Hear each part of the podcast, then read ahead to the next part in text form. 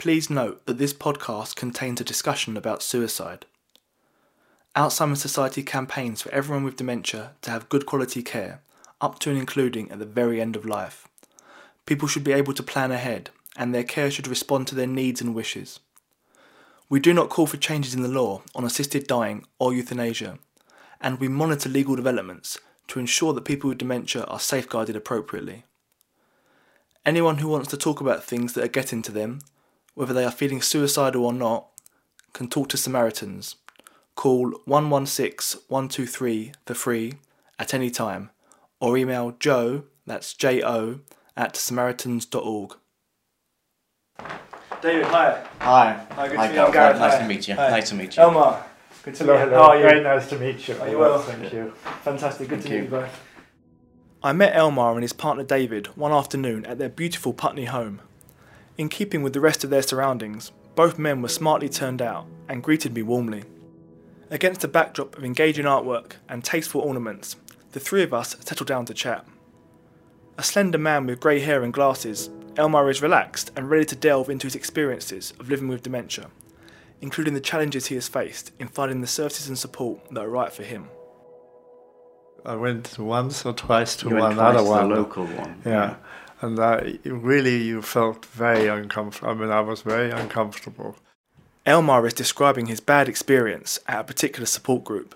You know, I'm not saying that they all were anti, but I mean, there were definitely were people there that probably would not have been too happy.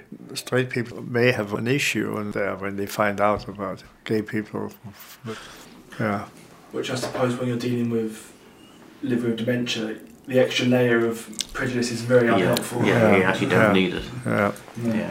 In terms of more sort of um, services, if you like, um, I was thinking particularly Open Doors and the, the um, Open Doors Mhm. under the Rainbow Memory Cafe.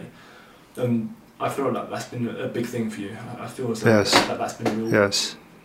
Amid some difficult days since his dementia diagnosis, Elmar has found support in a place where he knows he's not being judged.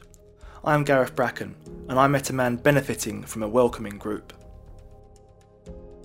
Elmar, who has Alzheimer's, has experienced some very dark and difficult days, and some of what he has to say about the future is hard for his partner, David, and others to hear.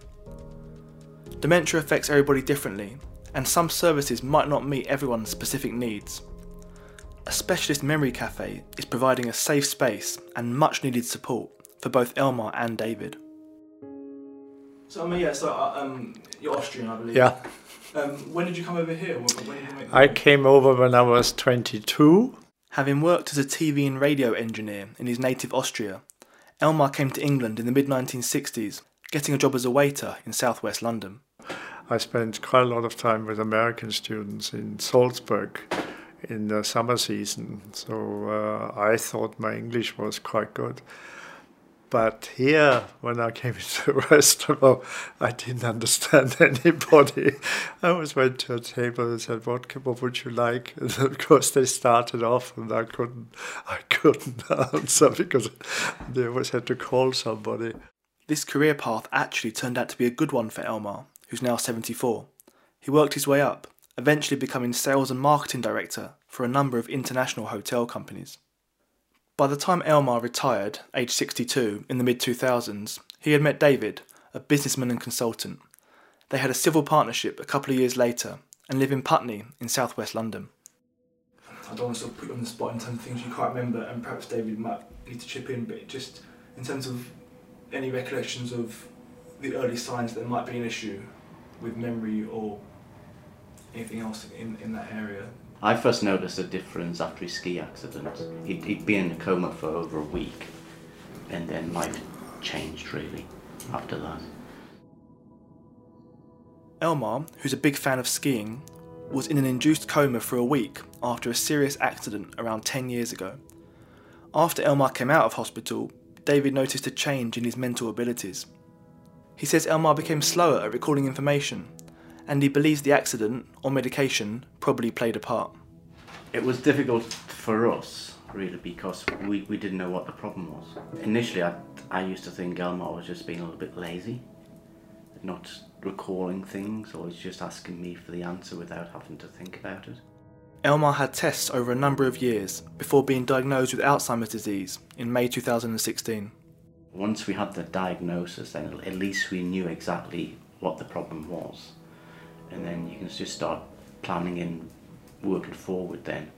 But uh, it was difficult. It was quite stressful at times. Primarily for you. Yeah, but it was for you as well because Yeah, I know because I you were couldn't getting come out with frustrated. it. in- Yeah, of in- course. In, no, no. in yeah. terms of not knowing Yeah. what, what the problem was. Yeah. Elmar has noticed his memory problems worsening as time has gone by. It wasn't as frequent as it is now. Now with everything. Uh, if you ask me what I ate yesterday for lunch or what I did, uh, it takes a while if I if I remember it at all. I just don't have that. Th- That is irritating. He has also become less outgoing, which he puts down to difficulties with word finding and language. I have, you know, times when I have a conversation, I just literally cannot think of the words in English. Sometimes I, I know it, it comes up in German, but I can't use it because nobody else knows what it is. So, to recap Elmar, now 74, came to England from his native Austria in the mid 1960s, working his way up to senior positions within international hotel companies.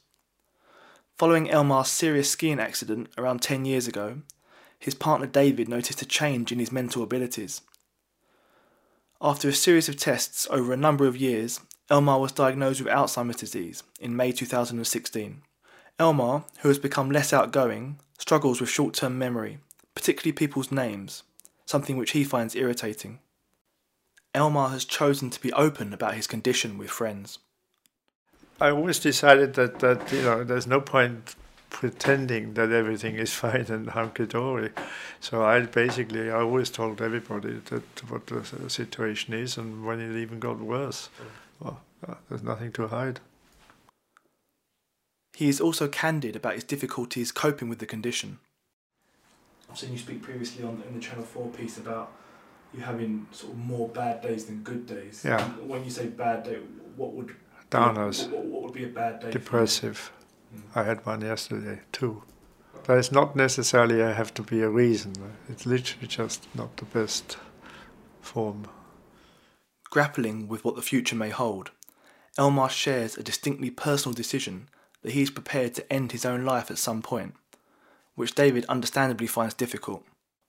Although anyone's views may change over time, Elmar says he is firm about his decision as he speaks unequivocally.